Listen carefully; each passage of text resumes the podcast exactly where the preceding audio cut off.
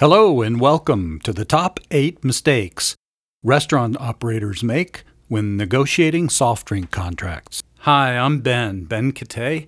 I'm the Chief Operating Officer of BevTrust Associates, and I'll be your host for today. We're going to talk about mistakes that people make when they go to negotiate their soft drink contract with Coke, Pepsi, Dr. Pepper uh, for their restaurant chain. So let's dive right in. These are the recurring mistakes that we see most often. We review hundreds of contracts.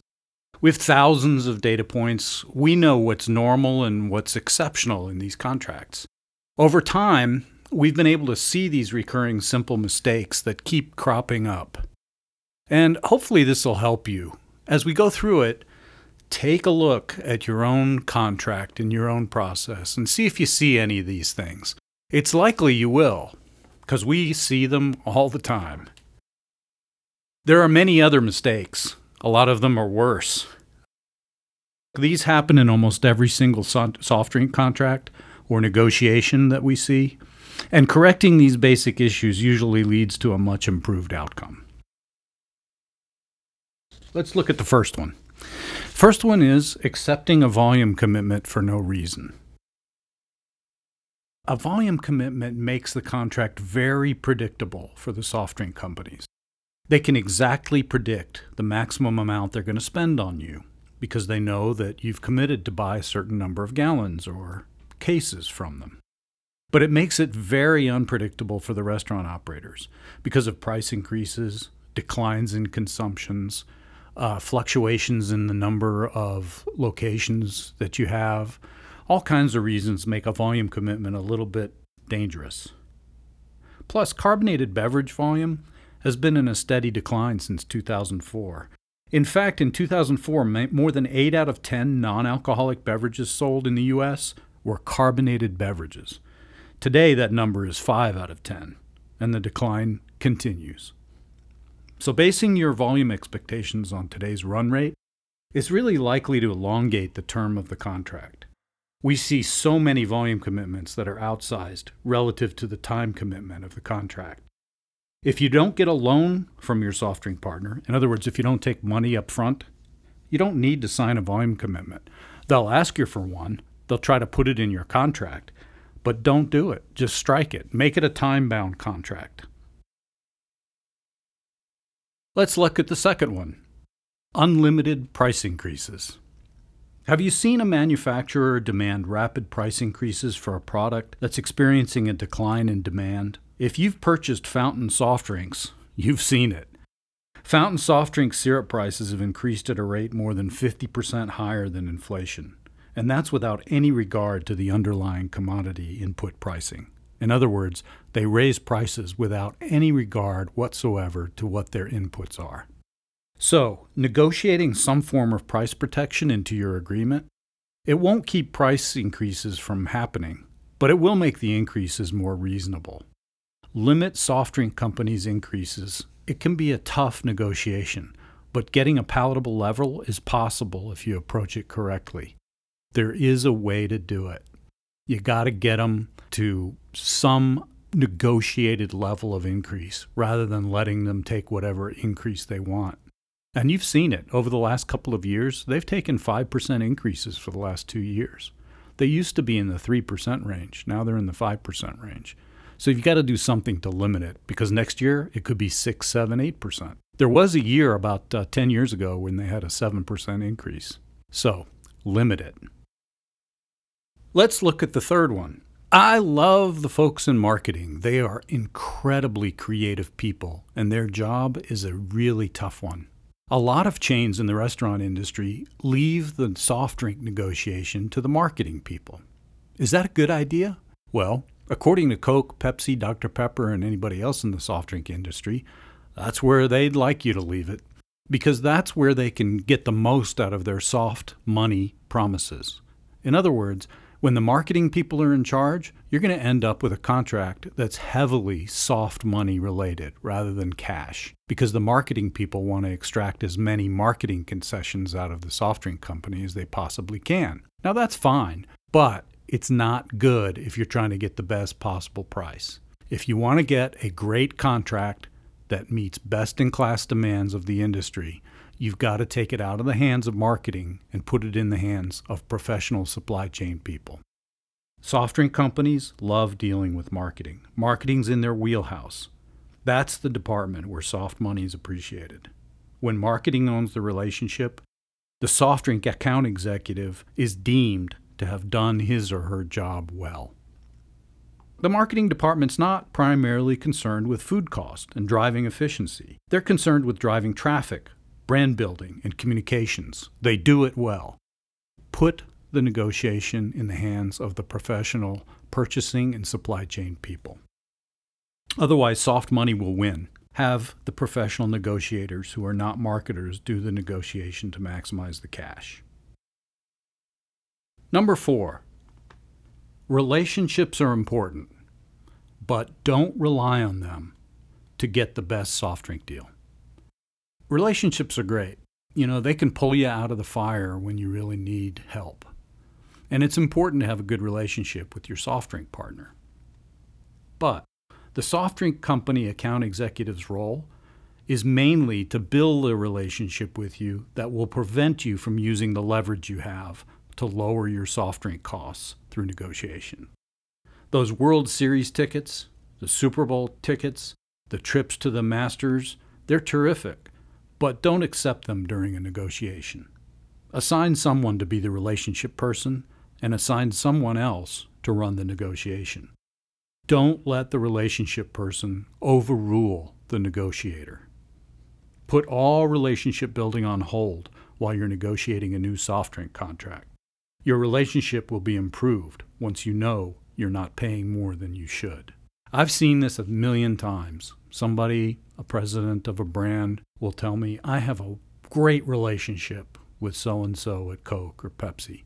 I know I've got a good deal because they told me I've got a good deal. Well, the fact is, they didn't have a good deal. They almost never have a good deal if they say they've got a great relationship. Now, that's not always true, but more often than not, if they're not benchmarking it, they don't have a good deal. Put the relationship on hold, do the negotiation, and pick up where you left off. Your relationship will be better after the hard nosed negotiation. Number five, relying on your soft drink supplier to drive beverage incidence. Coke and Pepsi use incidence driving sales pitches as ways to get you to talk about price less. They say, each of them say, they can drive incidence better than the other. Each of them say you will sell more soft drinks, make more profit if you use their products, their brands, and their people. What's the truth? It's true that small movements and incidence have a big impact on your gross profit. Unfortunately, what the soft drink companies usually do is sign a contract and leave you alone to raise your own incidence. They're not really in a position to drive the process.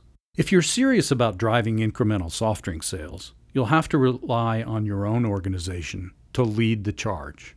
Have someone in your own company leading the incidence charge.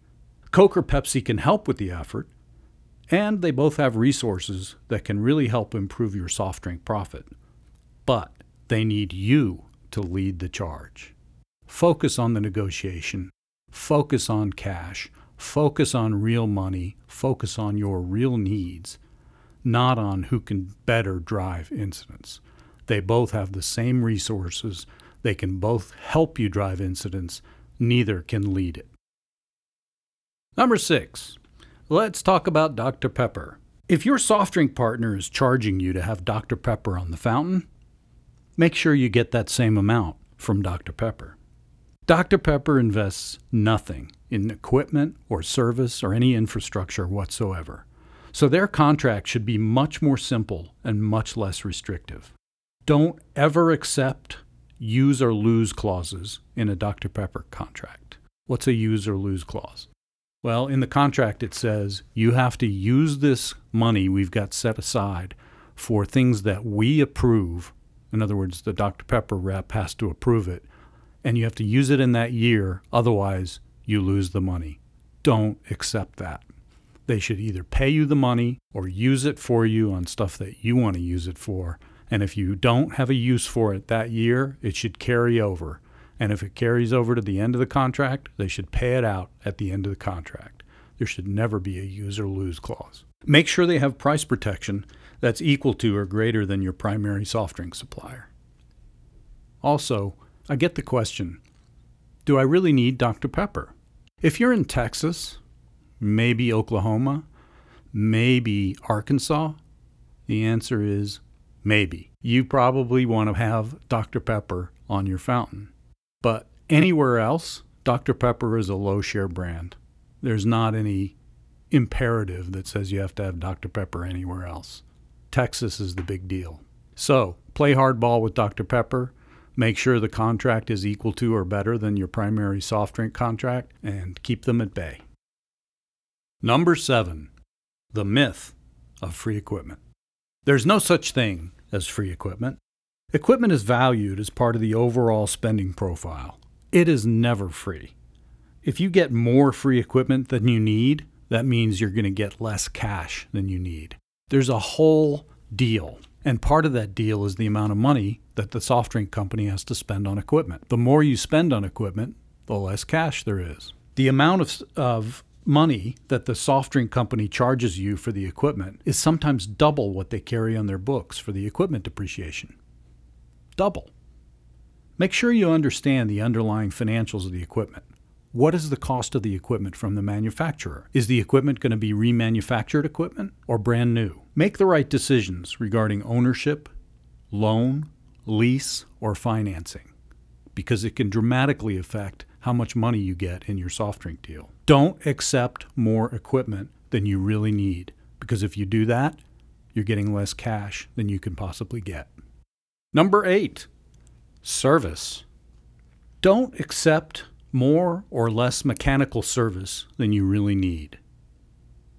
First, examine the service records carefully.